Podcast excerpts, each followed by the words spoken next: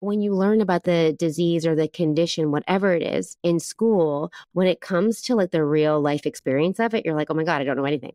You know, you know, like the textbook stuff, but I, I felt like I really didn't know anything. I felt like I was starting from scratch all over again. You are listening to Veggie Doctor Radio, and this is episode number 281.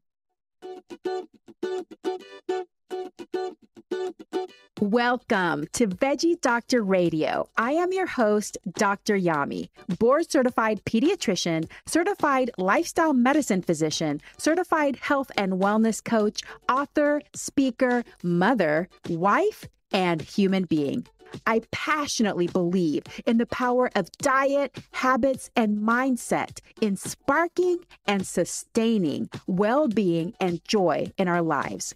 This podcast combines expert interviews and thoughtful monologues to explore plant based nutrition, lifestyle medicine, parenting, mindset, and other exciting and fun topics.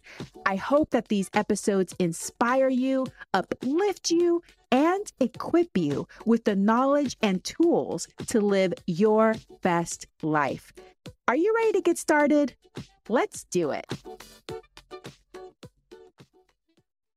Well, hello, veggie lover. Do I have such a delightful episode for you today? So, today I have Ashley Madden on the podcast. Before I tell you more about her, I want to remind you that the information on this podcast is for informational and educational purposes only. It is not meant to replace careful evaluation and treatment by a healthcare professional. So, if you or your child or anybody in your family has any concerns about eating, nutrition, or growth, please consult a healthcare professional. So, Ashley Madden is a trained and passionate plant based chef, certified holistic nutrition consultant, author of the Plant Based Cookbook, food photographer, and former pharmacist. A diagnosis of multiple sclerosis triggered an overhaul of her personal and professional life, and ultimately, she traded prescriptions for plants. She shares her flavorful and inventive plant based, gluten free, and oil free culinary creations on her recipe blog, riseshinecook.ca. Originally from Canada, Ashley currently resides in Taipei, Taiwan, with her husband Bernard, son George, and beloved collection of cookbooks. And her new cookbook is called Plant Based Delicious. I loved recording this episode with Ashley. Ashley radiates just a really warm, beautiful energy. And in this episode, we talk about her plant based journey. We talk about her diagnosis of multiple sclerosis when she was just in her 20s. We talk about what stages she went through after she encountered that diagnosis, how her diagnosis affected her, and how it led to her adoption of a plant based diet and how that influenced those around her. We talked about what she thinks motivates people to make healthy changes in their diet and lifestyle and what people struggle with the most when they're making these changes. We talk about her evolution from being a pharmacist to a chef and now a cookbook author who does this for a living. We talk about how it's very unique being a plant based eater in Taiwan and what are some of the great things and what are some of the challenges. And of course, we hear what she wishes more people knew and hear about her latest cookbook. She finishes off with her top three tips for those encountering a life changing diagnosis and what empowered steps they can take to make changes to their diet and lifestyles. You're going to love this episode. She's very authentic, she's very real. I think there's some gems in here for those of you, especially if you are struggling with a diagnosis, a new diagnosis, a chronic condition, or if if you or somebody you know has had a diagnosis of multiple sclerosis, I think this is a very powerful episode. So thank you so much, Veggie Lover, for being here. If you are a long term listener, I appreciate you. Thank you so much for coming back again and again. And for the new listener, welcome. I'm so glad to have you. I hope you love this episode and you stick around a little bit and check out all the other episodes I have and share those episodes that you think would benefit your friends and your family. So now let's welcome Ashley Madden. Ashley Madden, welcome to Veggie Doctor Radio. Thank you so much for having me. I'm so excited to be here. Well, it's so cool talking to you all the way from across the world, and you're having to stay up late. I'm well rested and up early, so we'll see. Yeah. we'll see how this interview goes. no, it's good. I, I'm think I'm used to the time difference, and actually, I had a meeting this morning. Like I had to get up at like a little bit before six for And so then this one is like later at night. So yeah, it's been a it's been a big day, but this is always exciting. I love uh, talking to people about uh, the stuff that you love to talk about, plant based food and all that good stuff. Awesome. Well, let's start at the beginning. Tell me about your plant based journey. How did you get to where you are now? Yeah. Okay. So I've been plant based for about 12 years give or take. The the beginning is like blurry now a little bit, but um, I kind of leapt into a plant based diet. Um, I woke up one morning and said, "That's it, I'm all in." And I know gradual change works for a lot of people, but for me, with this particular situation, I knew that I just had to rip off the band aid. So I was diagnosed with multiple sclerosis when I was 23. And at the time, I had just graduated pharmacy school. I was doing a residency in hospital pharmacy. And it was obviously like a life altering diagnosis. It changed so much for me. And I actually didn't do anything um, personally about the diagnosis for you know, a few years. It took me a long time to kind of get my footing and overcome the depression and, maybe the stages of grief that I had gone through because I was so young and it just felt like so much had been stolen from me. And at that time, even though it's only, you know, what, like 15 years ago or something like that, the the conversation around chronic disease was very different. It wasn't like it is today, which is amazing. You know, there's so many uh, wonderful outlets that you can go to for positive conversations and for tips and advice. But back then it really wasn't that open ended or not really, you know, from my perspective, I couldn't really find a lot of things. So I started doing some research myself as like a healthcare professional. I thought, okay, I have to be able to take some control over this disease. And for your listeners who don't know, multiple sclerosis is an autoimmune disease that's really unpredictable. And you can have symptoms throughout your body depending on which part of your brain or spinal cord is involved. So I guess it was about um, maybe three years after I was diagnosed that I just started reading a lot and it just came up over and over and over again like this way of eating, this plant based lifestyle, this plant based diet. And that's that was my journey. That's that's how I began. Um, and I fell in love with the lifestyle so much that I couldn't get away from it. Like I, all I wanted to do all the time was make food and read about micronutrients and different ways that antioxidants worked in our bodies and omega 3 and omega 6 fats and how they worked with inflammation. Um, and so then eventually I studied holistic nutrition. Uh, then I went to culinary school and then I uh, left my career as a pharmacist and started writing cookbooks. wow, what a journey. yeah. And it all had to start with something pretty, pretty rough. Can you tell me a little bit about, you know, what were you told back then when you were diagnosed? Well, I didn't really ask a lot of the types of questions in the beginning that I asked more in the middle or a few years later. And I'll speak to that as well. But in the very beginning, I was told to not to do any more education, to live my life, to like get married, have kids, like just live your life and don't worry too much about the future. And essentially, the message was like, live for now. But it didn't feel like a positive message. Do you know what I mean? It was like, we don't know what's yeah. going to happen in the future. So just, you know, do all the things that are on your bucket list kind of now. And that scared me a lot. So I think that I didn't take that probably as good as some of the physicians had hoped. But a few years later, when I started to look into all this stuff, I actually remember bringing a review paper that I printed off myself. Like I went and got the actual paper. It was it wasn't a randomized control trial. I think it was a meta analysis, and I brought it to my neurologist, and I was like, "Look, like this stuff is like eh, MS and its connection to saturated fat and vitamin D. Essentially, the whole thing was about lifestyle and how it can have a really big impact on like progression or preventing progression for relapsing, remitting MS. And I was just met with like blank stare, like, oh, yeah, you can try that. Yeah, you can try that. And I was like, oh, okay. So this, this isn't a thing.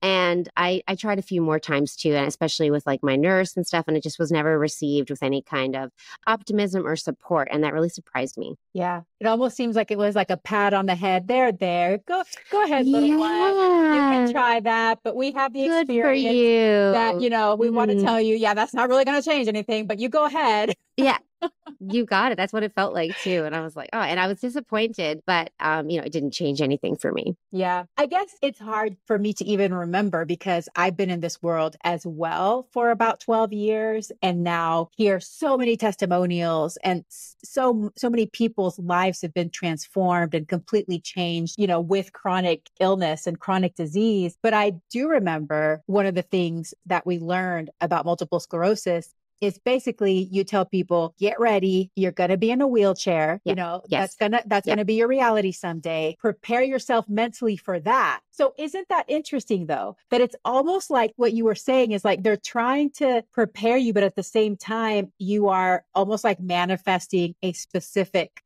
future. You're like, yeah, I'm going to be in a wheelchair. That's just going to be my reality. So I might as well just yes. get used to that. And no one said these words, but I felt it was like life is over or on the way to being over it was really tough. It was really hard. And, you know, I had to get therapy and all kinds of things. And I was actually fine. I, I my initial episode wasn't so bad. Um, I got on an interferon very quickly and um, I had a lot of support in my life. But I, like just the whole, um, I think I had, I was a bit of a control freak. I'm still a bit of a control freak. Just, you know, I like to manage things. And it felt like the thing that you want control of the most was taken away from me. And I was also like a healthcare professional. I was just starting my career and it just felt like, oh my God, like I've just been, I have no say in this. It's been taken from me. And it was a loss that, like, I just, I still, if I go back there in my mind about it, it's still really, really like just a, it was a bad time in a bad place. But the rock bottom I hit, I think, was what kind of gave me the spring upwards to just like go for it. I was like, well, you know what? I'm going to do whatever I can. And so far so good knock on wood. Yeah. It's almost like you were thinking well i have nothing to lose right? Like it's already supposed to be pretty bad so i might as well yeah. try and then, do what but, i can. and then like i just um i went to like an ms meeting a community meeting and that was not a good experience for me because no one there everybody there was was you know had had a lot of progression. Um, and then I was doing my residency, and one of the doctors that I knew was like, Hey, my friend's a social worker and she has MS. You should meet her. And I met her, and she was like, uh, you know, she was probably in her 50s. She was working. She was like perfectly healthy. And just that one encounter, I was like, Oh, Okay. Because even as like when you learn about the, the disease or the condition, whatever it is in school, when it comes to like the real life experience of it, you're like, oh my God, I don't know anything. You know, you know, like the textbook stuff, but I, I felt like I really didn't know anything. I felt like I was starting from scratch all over again. I love that you said that and how it was so important for you to see that positive example of, of what's possible. Yeah, I, I think of two things in that case. One being a pediatrician, I think of parents who have a child that ends up with a particular diagnosis, whether it's a genetic yeah. disorder or a pervasive uh, developmental disorder. And you have this automatic fear of like, okay, what's the worst possible thing that can happen? I think it's really important to also know what's the best possible thing that can happen and see examples yeah. of those and see how it is possible and frame it in that way of like, yeah, I'm going to strive for the best possible outcome in this situation that I can and not just focus on like the doom and gloom of like, okay, it's probably going to be this horrible situation. Yeah. You know, I think of that. The other thing that I may think of is longevity because since we yeah. were little, I think we've been taught to fear aging, right? Like, oh, you're just going to be oh, old and, you know, you're, you're going to be all decrepit and you're not going to be able to walk and, you know, it's just going to be horrible. But I've been trying to reframe it for myself of like this exciting time of when not only do you have wisdom and you have like all these decades of experience that you can take with you, but if you prepare for that, you could also have your health and your well being. Like it doesn't have to be Absolutely. that you're bedridden for the last 12 to 15 years of your life and that's just going to be your destiny. Absolutely. I, I think you're right. Mindset is so important in all of those scenarios. And I have to make sure I mention this that uh, it wasn't all like a whole negative experience because what I've taken away from that is when I'm having a bad day about something that's really trivial in, in the grand scheme of things, I remember how grateful I am that I, well, you know what, I get to have that trivial problem. So that the experience of being diagnosed with a chronic disease when I was very young kind of instilled this awakeness, this awareness in in myself. And I get, you know, I forget that a lot of the time, and I'm not mindful all of the time, but it does help you live um, a bit more present, or it has for me, anyways. Mm-hmm. Mm, I love that so much. Mm. Well, let's go back to whenever you took the plunge and you're just like, all right, I'm just going to do this thing. I was the same way. I, I'm an all or nothing person. So I went full in also. How did that transpire in the world around you at the time? Did it influence family, friends? What did people say to you as you were making that transition? My husband was and is so incredibly supportive. He was, I just told him I was like, "This is what I'm doing, and I'm starting tomorrow." And that's that's how it went down. It was like December first, and he was like, "Okay, yeah, let's do it. Let's do it." And he was always very supportive of whatever I wanted to eat at home. That's what we were all going to eat. Like he wasn't going plant based or totally adopting this diet at the same time that I was. He has now, but in the beginning, he was very much that I'm on board. I'm I'm going to do whatever you want to do. So that made things so much easier. I think when I explained it to my more extended family, it sounded really restrictive and like hippy dippy, which I know that a lot of people who have gone through this trans- transition and people you've interviewed here have said similar things. Like your family's like, you're doing what? And it was, it was just Christmas. Christmas was just coming. I remember that Christmas you know, there's like food and celebration and sharing.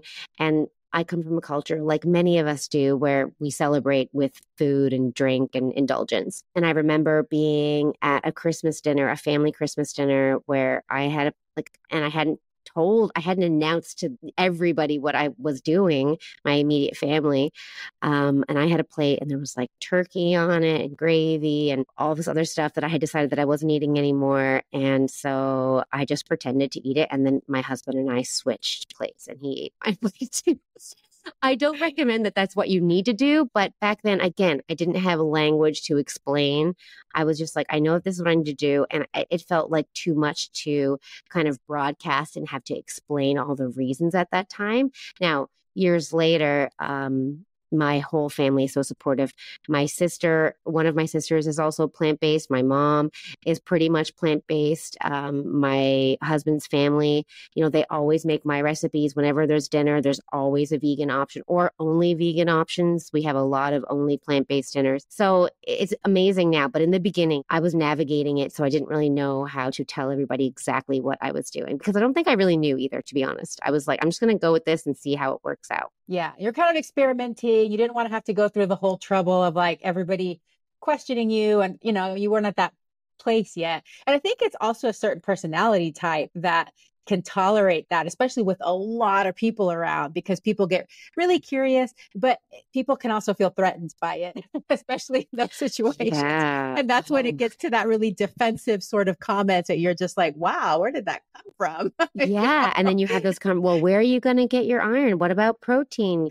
Why aren't you eating this? You, that's not good for you. If you, and you're just, and then you don't know how far to take it before you just yeah. agree to disagree. And then it's hard because I find it really hard to agree to disagree on these kinds of topics where I'm like, but, no, no, I can't. I can't. Di- we're not agreeing to disagree because you're wrong or or or just like i'm like i need to educate you and i want to pull up like a documentary or put on like a forks over knives documentary or like read a passage from a book or like take out a chart of like omega-3 and omega-6 fats and how they work like i just get very pushy about it and so sometimes i just avoid the conversation because i'm so eager to educate people about it I love it. My husband would probably say, I can't agree to disagree on anything at all. So I understand you. okay, great. Uh, that's awesome. Okay. So you kind of talked a little bit about, you know, being diagnosed with multiple sclerosis so young. And I can't even imagine that. I mean, you're just like barely starting your life in your career yeah. and have all this ahead of you. Can you just briefly talk about the different stages you went through? It seems like at the beginning it was almost like, all right, I'm just going to do what I'm told and try not to think about it. And yeah. how did that evolve over time? So, as I mentioned, I was in uh, this one year program um, doing my residency. So, after I finished pharmacy school and was a pharmacist, I wanted to specialize in hospital pharmacy. So, that's a one year residency. It's tough. Like, you know, it's not the same as a medical residency and it's only one year, but it's your whole life. You, all you do is work, really. And so, I was diagnosed in February on Valentine's Day, actually. February 14th. And my residency wasn't over until June. So I met with the director of the program and they kind of offered me an out. And they said, We understand what's going on. Like, you can definitely leave and we'll make an exception. And it was really tempting because I just was in so much despair and shock. But also I knew that finishing it was probably better for me. It, it took my mind off of things. So I kind of put my head down and just worked. But my mental health was in the gutter. Um, mm-hmm. It was hard, I think, to articulate actually how I was feeling. So that was the beginning. And then when I finished my residency, I took three months off. I went on a trip with my girlfriends. I I, I think I kind of um, swung between depression and crying and feeling very lost and being like, uh, and like positivity and ignoring it and just like moving on with my life. And so then I decided to just ignore it. So I actually specifically remember when MS commercials would come on for MS Awareness Month and things like that. Like I couldn't, I couldn't watch them or if there was a TV show and a character was introduced and they were in a wheelchair, I was like, I bet you they have MS, right? And then the storyline would progress and I'm like, of course they have MS. And I couldn't watch it. I was so triggered. And I think some of your listeners might feel the same about you know, if any of them are dealing with other chronic diseases, it's really hard to not put yourself in the most in the, most negative light to assume what you said earlier to just assume okay what's the worst thing that can happen? That's what i'm trying to avoid. And then i just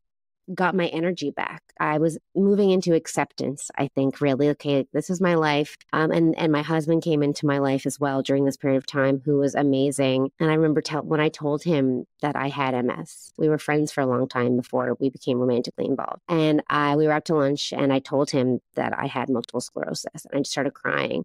And he was like, are you going to die? He didn't. He's an engineer. He he knows nothing about healthcare. So I'm there crying and he's like, Are you dying? And I was like, No, no, no, I'm not dying. It's, I had to explain to him what it was.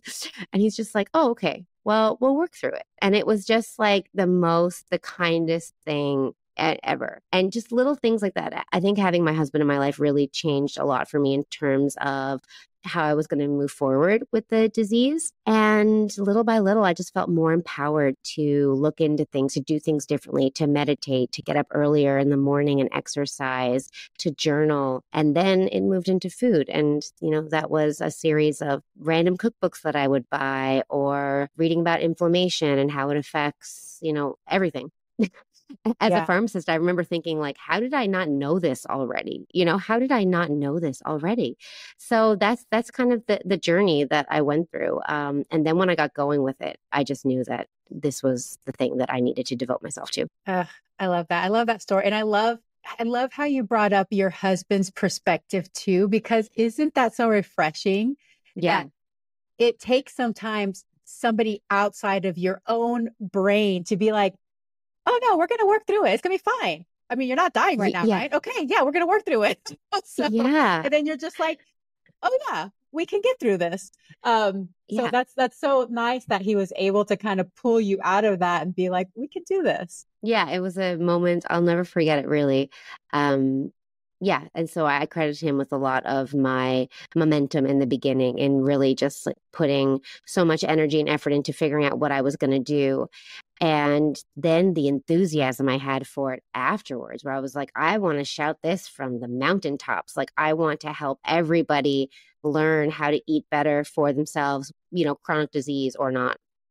Yeah you said something really important, which is how did I not know this already? And I think that that's something that we ask ourselves and that people ask us all the time as healthcare professionals, people in the healthcare world.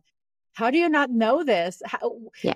how is this information there and you not know this? So I'd love to know as a person with multiple sclerosis that you've had to deal with it for so many years, what is your understanding of this disease process and how diet and lifestyle can help manage the symptoms help with the condition. Is that is that something that you could briefly tell us in your words what your understanding is of it now? Yeah and i'll keep it you know just in layman's terms really but so MS is, like I said earlier, it's an autoimmune disease, which means that your own immune system attacks a part of your body. D- there's many different immune, autoimmune diseases. Rheumatoid arthritis, it, it, you know, your immune system attacks your joints. Um, there's there's like so many psoriasis. Your immune system attacks your skin or your skin cells. Um, very broad statement there. But with MS, um, your immune system attacks your central nervous system. So it can be anywhere in your brain. And depending on where you have this attack, which is essentially inflammation, you'll have symptoms, different symptoms throughout your body. So for some people, it might be they lose feeling in an arm. For some people, it might be losing vision. For other people, it might be some uh, muscle spasms or loss of sensation in a part of their body. And there are different kinds of MS. Um, I think the most popular, not the most popular, the most common kind is is um, is uh, relapsing remitting, which means you have an episode, which is one of these inflammatory periods where a part of there's inflammation in your brain, and you have that, and then you have symptoms, and then you recover from it. And so, and and that's a relapse, and then then it settles down and that's the remittance. Uh, depending on you and the type of MS you have, you can go your whole life with relapsing and remitting and you return to normal. But most people, after every relapse, you don't really fully go back to normal. You have residual symptoms that kind of stay with you. Primary progressive MS is that after you have uh, an episode, you just deteriorate very quickly. So, uh, people who have primary uh, or primary progressive MS, they are a lot of the times the, the more harder cases to treat. The at the base of MS is inflammation, and so when we talk about lifestyle and diet, what we're really trying to do is decrease the overall inflammation in our bodies. And there's different um, thought processes on what causes a relapse or an episode. Um, but we know in general that stress, uh, poor diet, not sleeping enough, all these things. So these different kinds of stressors in your life can make you feel worse and can make your symptoms worse. And when we're talking about inflammation, I mean, I think this could be an entire episode talking about like an anti-inflammatory diet. But what you're really trying to do is decrease the inflammation in your body, and you do that by eating less inflammatory foods and then by eating more anti-inflammatory foods. And there's a great charity called the Overcoming Multiple Sclerosis Charity. Um, I believe it's in the UK. OMS, uh, overcomingmultiplesclerosis.org. And they have the most amazing resources about exactly what we're talking about how you go in and you kind of redesign your lifestyle based on decreasing inflammation. And so that's kind of the basis of it. And so I leaned into that when I first started eating plant based. That was my whole motivator. Okay, I'm going to eat anti inflammatory. I'm going to reduce the stress in my life. I'm going to exercise regularly. I'm going to do all the things that would usually give someone a great chance of living a super healthy lifestyle. And nothing was promised, but I knew that at the end of the day, that would benefit me for so many other reasons as well, you know, for heart disease, for reducing cancer, for longevity. Um, so I I didn't go in there with a this better work kind of thing. I just knew that this was the best thing for me, and that I was going to dedicate myself to that. And um, along the way, I met so many other people who are doing the same thing. And now, today, with social media, because back then it, you know, wasn't like it is today, you can connect with so many people who are on the exact same path as you. And to be able to share your benefits or the experiences that you've had with other people and vice versa, it really helps you keep going because you see that, oh, this does make a difference. A lot of people are doing so much better with all kinds of chronic diseases that are uh, based on or that are connected to inflammation. That's awesome. Thank you so much for giving us that information in that way. I think that's going to help a lot of people understand. And now for a very important message. Hey, Mama. If you are feeling frustrated about mealtime battles, worried that your child isn't eating enough, or eating enough vegetables, afraid that your child is going to get some awful deficiency or disease because of the lack of diversity in their diet, I wrote a book that might be for you. A Parent's Guide to Intuitive Eating How to Raise Kids Who Love to Eat Healthy is available in paperback, ebook, and audiobook through all major online booksellers. Did you know that most children are born with the innate ability to eat the appropriate amount of food to satisfy their hunger and support appropriate growth? Despite this, parents are still anxious and confused about how much and what to feed their children. In addition, many children are labeled as picky eaters or develop behaviors such as hiding and sneaking food. There's also a growing epidemic of dieting behaviors and eating disorders beginning at alarmingly young ages. In my book, you'll learn the five pillars of healthy eating, how to apply intuitive eating through all the stages of development, lifestyle habits that support healthy eating and body image, troubleshooting and problem solving for picky eaters, overeating, and dieting behaviors, how to create and foster a healthy body image in your children, how exploring your own body image and relationship with food will help raise an intuitive eater, and what foods to offer your child at different stages of development. A Parent's Guide to Intuitive Eating How to Raise Kids Who Love to Eat Healthy, available in paperback, ebook, and audiobook through all major online booksellers. Are you ready for a fresh approach to feeding your child? For more information, visit doctoryami.com forward slash book. And now back to the episode. So, do you feel like the choices that you made 12 years ago that you started to put all of these uh, different habits and behaviors into place have benefited you? Looking back on it, what do you think it's given to you? Oh my God. Yes, it's changed who I am. It changed the trajectory of my whole life. Um, things that I might never have discovered on my own or in the amount of time that I have. I mean, I still probably wouldn't have discovered it today, but uh, it has given me, you know, more specifically, I think, better energy. I sleep better. I feel like I have learned more about managing stress. Meditation and mindfulness has been huge. Um, so, all of those benefits. But yeah, I definitely think that my MS has benefited or I, I have been well because of all of those changes. And I'm very, um, I take it very seriously. It's I'm at the point now, and I, I, said knock on wood earlier, and I want to do it again because I've been doing this for so long that sometimes people will say, well, you know, if you're doing so well, you could just try, you know, you could ease off. And I'm like, no, no, no, I am doing so well because I follow this lifestyle.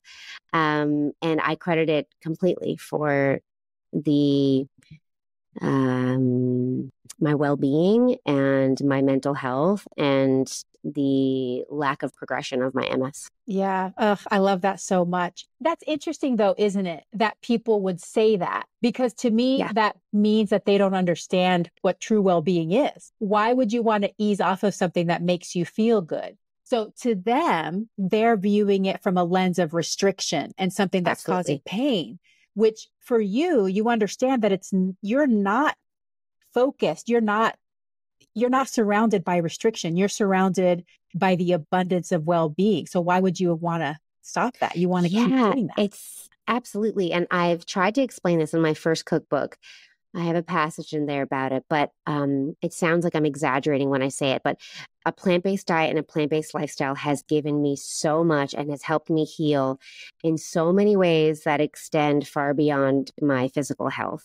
I feel like I see the world differently. I feel like I am doing something for climate change. I feel like I'm helping other people eat better as well.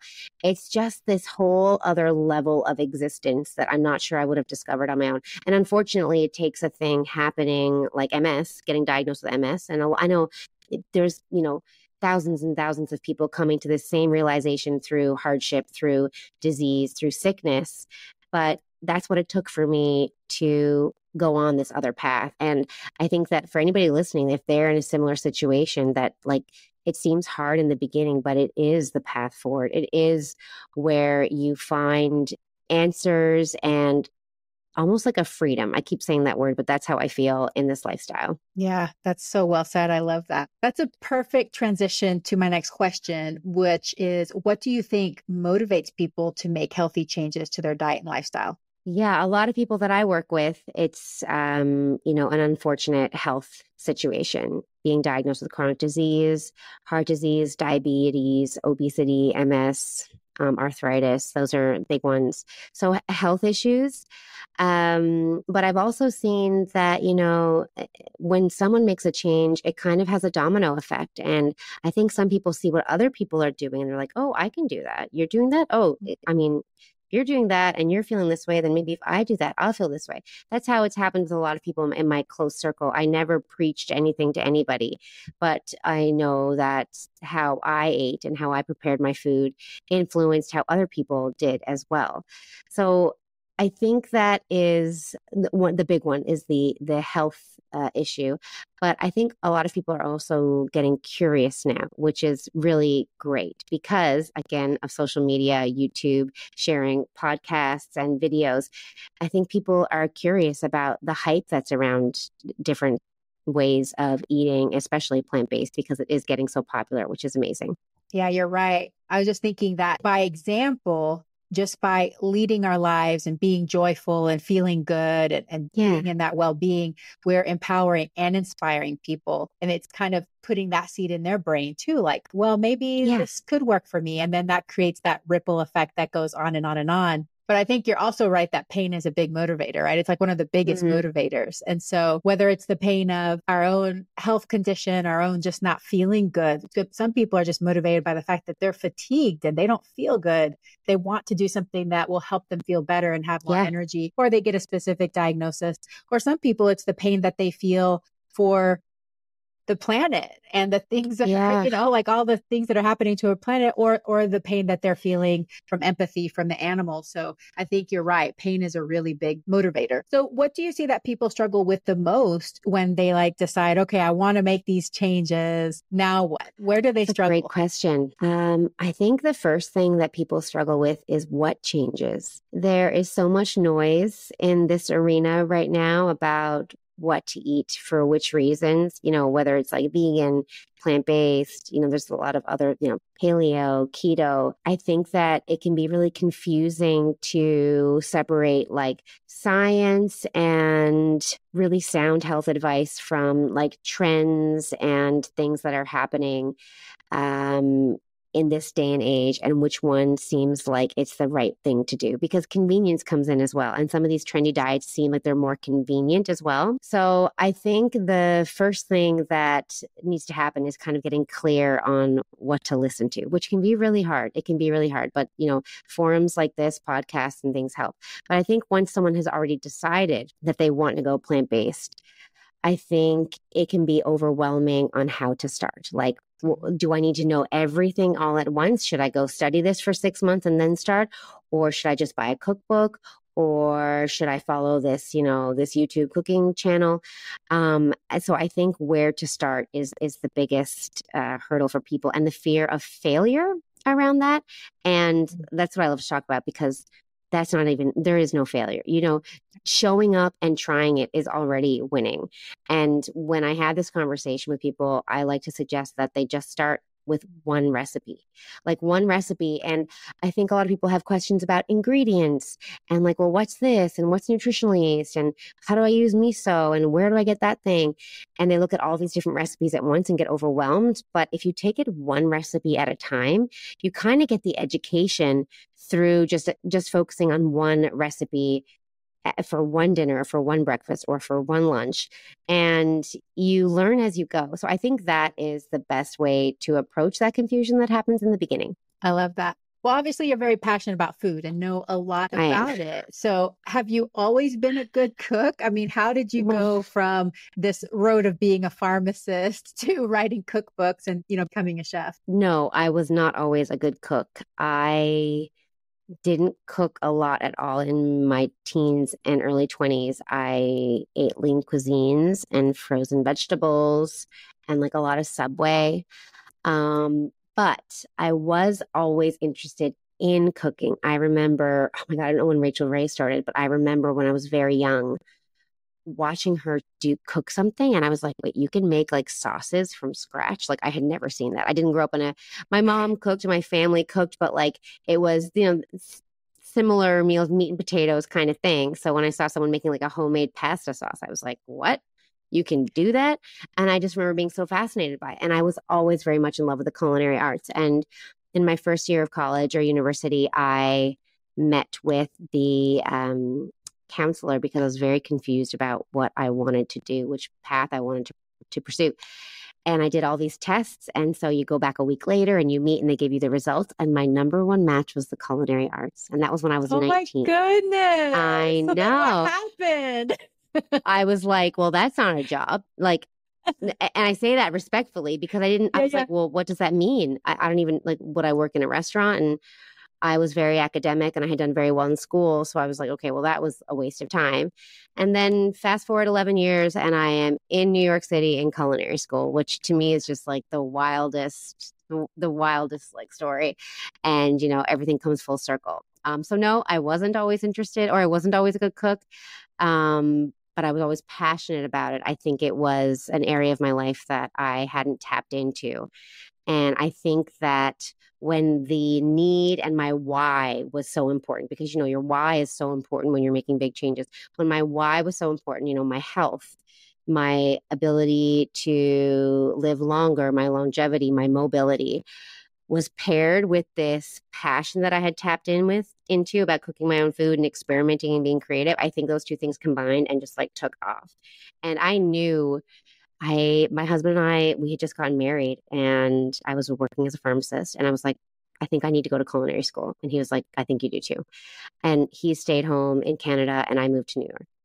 Wow. I know, I know. So yeah, so it's interesting, right? How how those things happen. And I love I remember one day I remembered that and I was like, oh my God, wow, look at that. Look at that. That gives me that gave me full body chills. I don't know. Yeah, I love you- that. Like I'm like so into like all this spirituality stuff right now. Yeah. Thinking about our soul. And I don't know if you if you've ever heard about these concepts of how our soul can pick our life path before we come. Oh yeah. And it's almost like your soul knew, but you had to have those specific events in place Happen. to become the catalyst to live into I now I have your purpose. Now you know, I like have it had to goosebumps. happen because you didn't. Of course, at that time you're like, "What? This is stupid. I'm not going to be a call if this is dumb. Where did this even come from?" But your Yeah. soul knew, like you're the deepest part of you already knew, but that cognitive, that human part of you was like, "No, that's not a real thing." No, like I'm not going to do that. Like I'm going to like I think I had aspirations of becoming a doctor at one point and I was like, I'm going to I'm going to do that. Um I'm going to do something harder. Um yeah, and yeah, it, it's just mind blowing and th- I have to say that th- this that whole soul thing, oh man, that year I had in New York in culinary school, it was like that every day. I had never felt like I belonged somewhere more in my whole life. It was the the best thing I've ever done, and no doubt exactly what I was supposed to do. I love it. Well, I, I have one more thing I need to add, say about what you just said, which is Okay, so important for all of us to hear this. What Yeah. just happened, what you just said. I have to do something harder. We don't give ourselves permission to do what we love and what we're good at because we don't think it's hard enough. And we Oh, are born with this belief. We have this thing conditioned in us that it's not worthwhile. It's not something good enough unless we're working hard at it. It has to be difficult. My son has the same thing, and I'm trying to un- have him unlearn this early because I have it too, right? But Yeah. you're like, that's too easy. Why Yeah. is it easy? It's because it was what you were meant to do. That's why it's easy. That's why you love it. That's why it it like fills you up with Yeah. joy and it feels easy. But it doesn't mean that it's easy for other people. Like some people are like, oh Right. my God, cooking is the hardest thing. I hate cooking. But you already knew that you were going to be good at it. And your your cognitive brain was like, oh no. I got to do something that requires grit and like, you know, all this hard, you know, blood, sweat, and tears. And I try I try and take that because I thought a lot about that. I grew up with like, you know, when things got hard, well, nothing worth having comes easy. That was like the- Yeah. that was the whole thing, right? So that was like, you know, you work hard and my parents are very hardworking and, and they're amazing people. But yeah, that was a big thing that I had to let go of. And even today, it's funny we're having this conversation just today. I'm have my hands in some things now, some business things, and I'm feeling like they're really hard. Not hard as in like a lot of things to do. It's just like I'm like I maybe it doesn't have to be hard. Maybe I maybe I don't need to do this. That that's the space I'm in right now. I'm like, do I need to do this? Like, does is that making me happy? And yeah, it's just something. It's it's a lesson that I've I've taken with me for sure. And if you or if I don't stay aware of it, you can slip back into that mindset, especially if you grew up with that. But I love that you're you're doing that with your son because I have a, a one year old, a one and a half year old, and I want to be able to teach those kinds of things as well. I love that. Love that. Yeah. The conditioning runs deep though. You know, like we do, we have to be deliberate about unlearning Yeah. those Mhm. things. Whew, wow, this is great. Great stuff. Okay. So we'll go we'll go back to your cookbook, but before we get there, I'm very curious because you live in Taiwan. So I, I have no clue what is it like eating a plant-based diet in Taiwan? How long have you lived there? What what is yeah. you know, what are some of the challenges? Is it easier? Is it harder? So I've been this is my I'm going into my 5th year. So in January I'll have lived here for 5 years. Um I didn't we didn't anticipate living here for 5 years. We thought we'd only be here for 2 years. Uh, we came for my husband's work. Um and we decided to move here without ever coming um, or without me ever coming. My husband had come, and we love it. It's the best. Um, in terms of eating, in the beginning, it was a bit challenging because of the oil. There's a lot, not so much the mm-hmm. vegetarian or the vegan part. There's a lot of Buddhist restaurants and those kinds of things, but the oil, every, everything is fried. There's woks everywhere, a lot of oil. But um, like over the last four years, the there's so many vegan restaurants now that are amazing that do like oh just like the best fresh foods like raw avocado wraps and like bibimbap bowls that are vegan and you know they're gluten-free baked goods that don't use oil it's, there's so many more options here than there where i'm from i'm from the east coast of canada and also fresh produce is so much more easily accessible mm-hmm. here there's so much fresh produce um, and the quality is amazing. Some things that have been hard to find um, have been maybe certain like whole grains. Um, like I order my buckwheat online, I get that delivered, and almond butter. Sometimes when I find it, I'm like that person who like selfishly like takes like six takes the whole thing. The yeah. Hey, are you kind of curious about microgreens and including microgreens in your diet, but you're not sure where to start and you're not sure how to do it?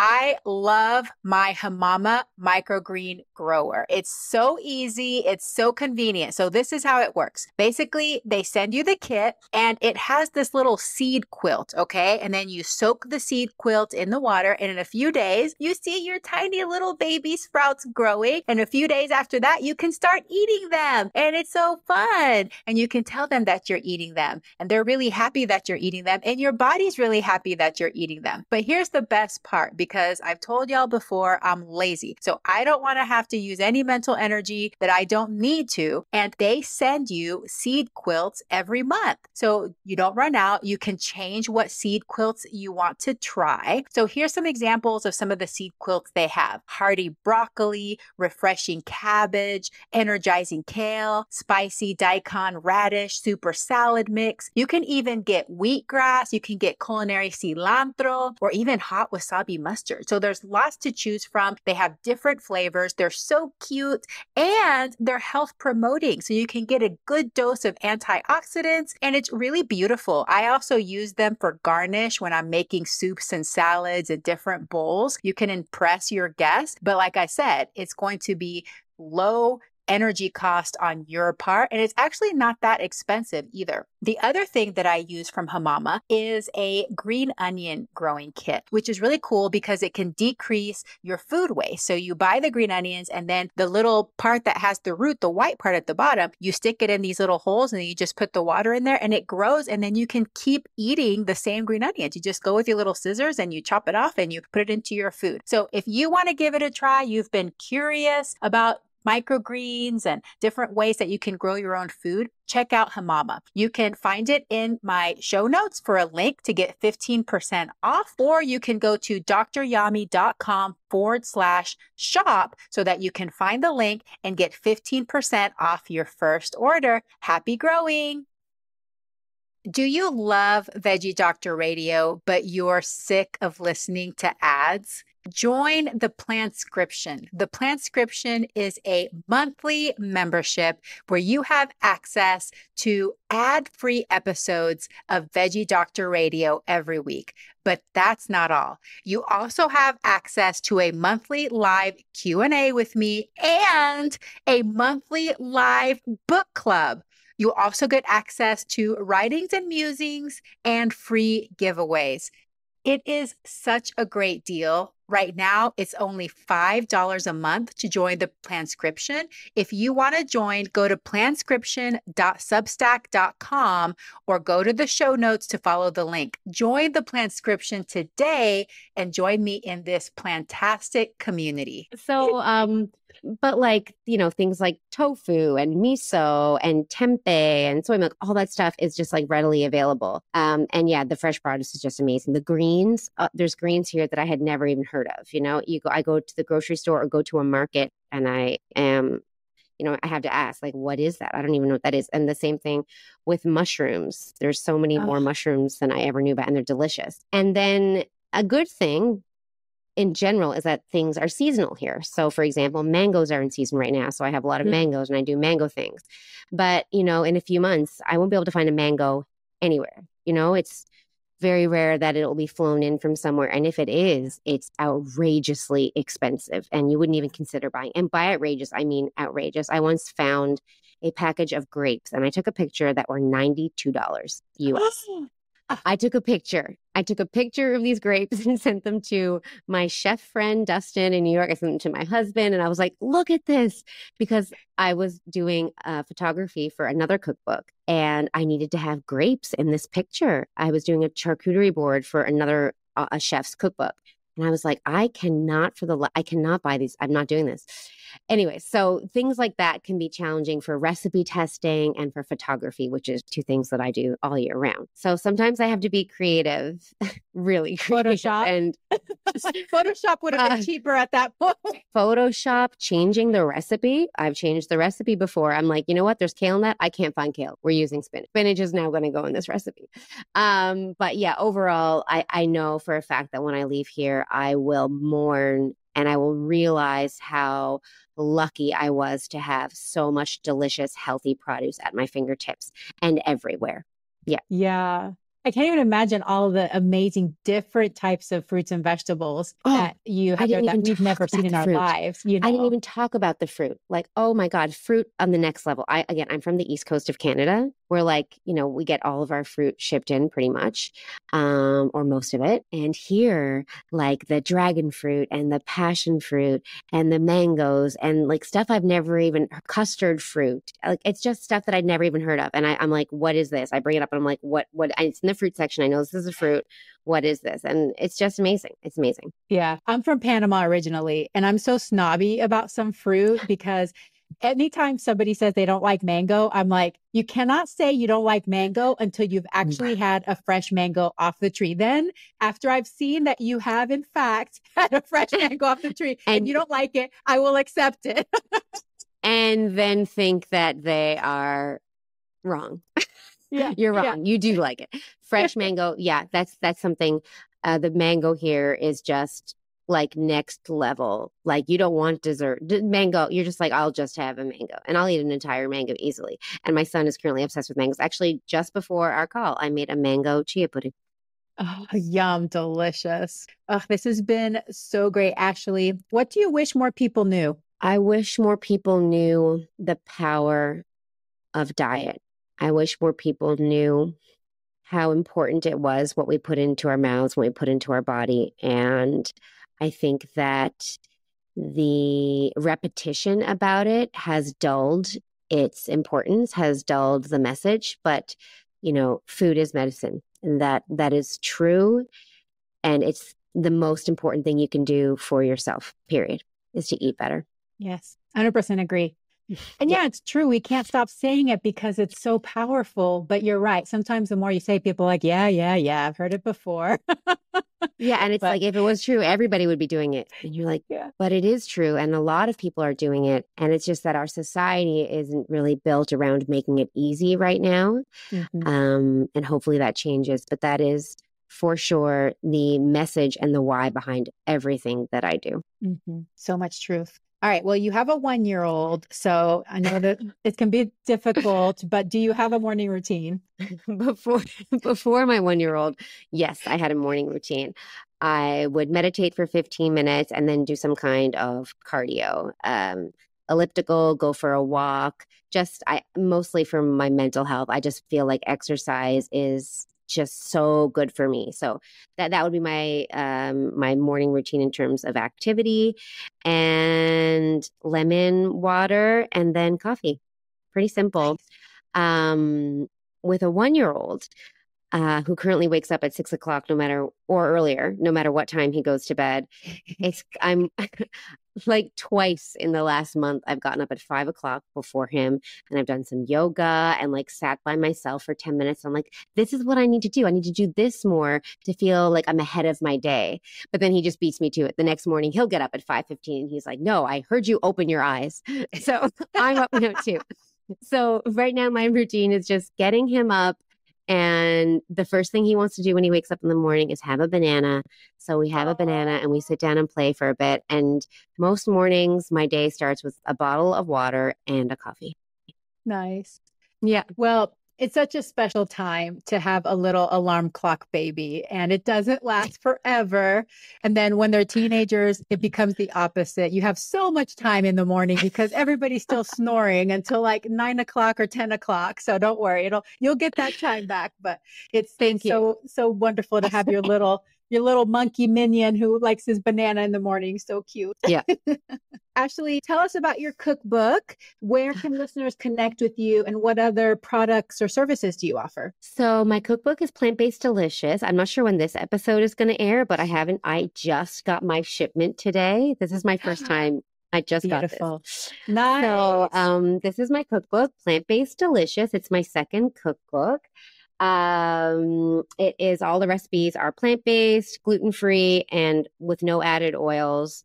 Um, and the inspiration for the book was really wanting to show people how you do not have to sacrifice anything to eat healthy. It's about flavor, it's about texture, comfort, entertaining, having a gourmet meal. There's different things in there. But um, I wrote this book during the pandemic when I was pregnant and then had a newborn.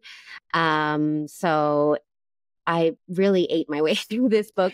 It really kept me sane at a really weird time in the world and also in my own personal life because, um, you know, we're very close to where some of the original outbreaks were, and we weren't really sure what to do if you were a pregnant woman. So I didn't leave my apartment for 11 weeks wow. um, at all. Like, didn't leave it because we didn't know. So, the book is really important to me because it was my companion through all that time. And I, I put so much love into it. I also have a website, riseshinecook.ca.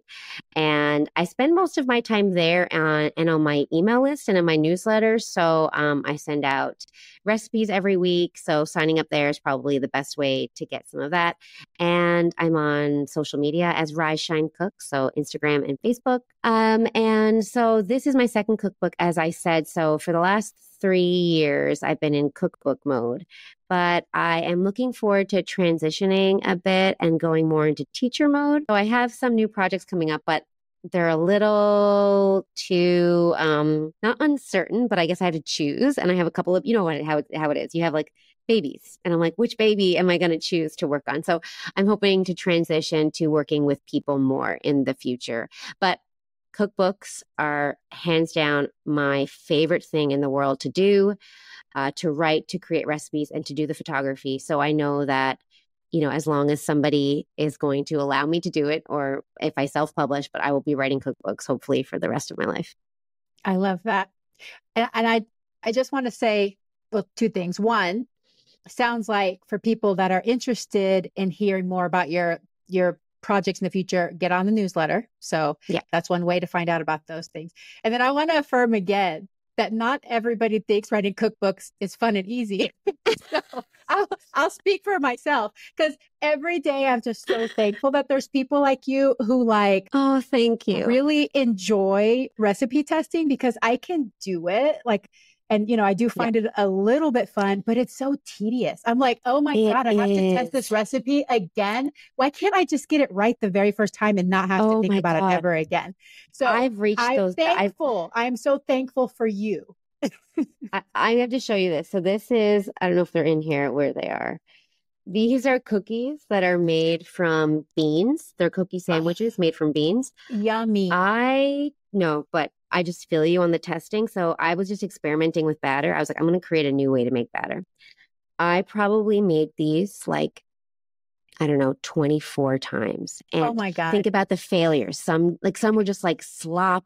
And I was just like, and then I just got stubborn about it. And I was like, I'm going to sort this out. But after that, I, I get it. I was like, hey, this one wasn't easy. So it depends. Sometimes recipe testing is fun, but sometimes when it's something that's expensive to test or complicated or needs a lot of time, yeah, the, you have to be prepared for the investment for sure. Yeah.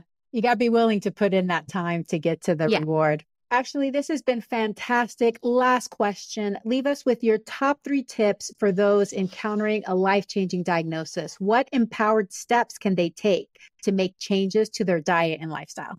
I think that the first thing is to, even though it feels tragic and life altering, and people are probably feeling a lot of despair, that it can be an open door to a new way. It, it, there is possibility. Even in that dark place, there's possibility. And I remember feeling that, but not knowing what I was going through. I remember like that, that little crack, that little bit of light that was coming in. And when that happens, like walk towards that and and believe that there's another way that you can go about it. That's the first thing. I think the second thing is to surround yourself with people that are supportive or who understand what you're going through. Again, today it's so easy to find communities and, you know, discussion groups and forums of people who are experiencing similar things that you are. And then I think the third thing would be this is a tough one because as someone who went through it, it's hard to say because I know it's so hard in the beginning. But I think that creating goals for yourself, mm. small goals, and sticking and just like sticking to them, but making them small enough that you can keep reaching them. You know, maybe it's reading an article one day. Great maybe it's going for a walk the next day great. Those that's how i started the very very very small. I don't know what the quote is and i don't know who said it but most people you know um, underestimate what they can get done in in 10 years you know they think that it'll take them forever but it that's exactly true. It's sometimes when you get going with big changes it's the small changes that make all the difference. So to not be afraid of change i think is is probably the third one. Yes i love that. And big changes are built upon small, consistent changes. So Abs- it's even that little absolutely. tiny thing that gives you that self efficacy, that gives you that courage to strive a little further the next time and a little further and a little further and add a little bit more. But you have to start somewhere. So I think you have to setting start somewhere. goals and setting some kind of vision of like, okay, tomorrow I'm just going to do this one thing. I'm I'm just going to connect with this one group. I'm just going to put this one post in this forum or whatever it is. That yeah. one tiny thing, it will build upon and build upon and build upon. So yeah, and to not great. compare your beginning to someone else's middle or like way past the middle because today it's so easy to just pick up your phone and be like, oh, well, they're doing this and they're done. They make it look easy. But you don't know how long they've been doing it or what's going on in the background. Like for anybody with MS who's like, oh, well, she's doing all this stuff and she's got it figured out but I don't. First of all, you know, I, have got some things figured out, but stuff changes all the time. But you know, I'm here, you know, 15 years with MS, and and you and I are having a conversation. Um, so that's a, that's a really important one is to not be intimidated by or or kind of even just engage in comparison. Yeah, I it's think not that's real. The best is just don't compare. I mean, it's yeah. hard not to because it's very tempting as humans to, but it usually leads to some sort of distress at some point. So and discouragement, discouragement. Yeah. Like, well, why bother? But it's yeah, mm-hmm. but it's just it's not true. Uh, actually, this has been fantastic. I'm so grateful that I met you, and it's just yeah, been such a pleasure too. to hear your story and all of the positivity and love and compassion you're putting out into the world. And I can just tell that you're so passionate about this and that you've touched so many people. So thank you thank so you. much for everything that you do. I hope to meet you in person someday. And oh I hope God, that you have amazing. a very fantastic evening. And then I hope it spreads into your next day as well. Thank you so much for having me. I've enjoyed this so much. And I'm so grateful to have met you as well.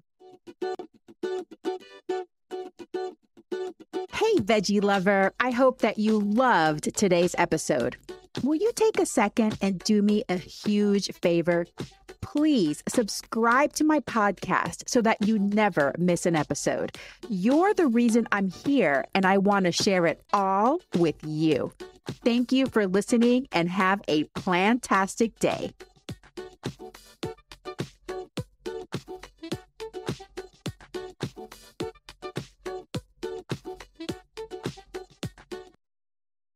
When everyone's on the same page, getting things done at work is easy. Make a bigger impact at work with Grammarly. Grammarly is your secure AI writing partner that allows your team to make their point and move faster. You can even save time by going from spending hours editing drafts to just seconds. Join the 96% of Grammarly users that say it helps them craft more impactful writing. Sign up and download Grammarly for free at grammarly.com slash podcast. That's grammarly.com slash podcast. Easier said, done.